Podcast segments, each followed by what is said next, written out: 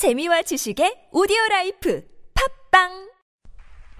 이영대와 함께하는 주님은 나의 최고봉 9월 21일 하나님의 종. 이사야 49장 5절 말씀 여호와께서 말씀하시나니 그는 태에서부터 나를 그의 종으로 지으신 이시요.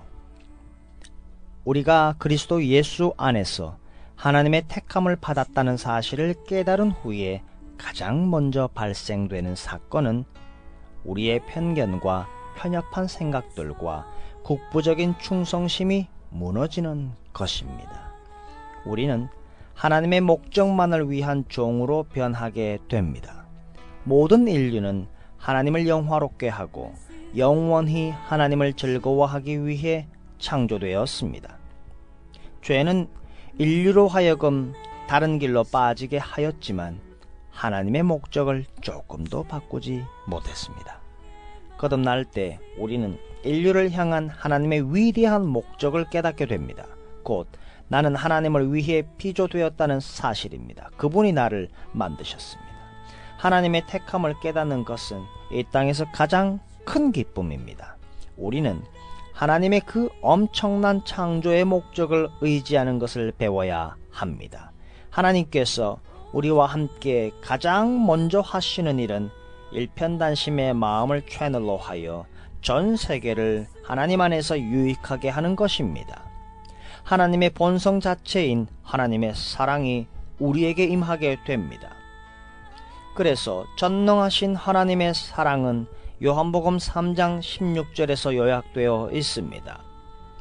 하나님이 세상을 이처럼 사랑하사 독생자를 주셨으니 우리는 하나님의 창조의 목적에 열린 마음을 가져야 합니다. 나 자신의 주장으로 하나님의 뜻을 망치는데 앞장서서는 안 됩니다. 만일 그렇게 망치게 되면 하나님은 한쪽에서 우리가 아무리 고통을 당할지라도 우리의 주장을 좌절케 하실 것입니다.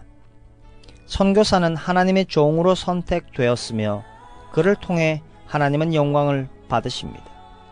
예수 그리스도의 구원을 통해 우리가 하나님을 위해 완벽하게 빚어졌다는 사실을 깨닫게 될 때 우리는 예수 그리스도의 요구들이 왜 그렇게 가차없이 엄격한지 이해하게 됩니다.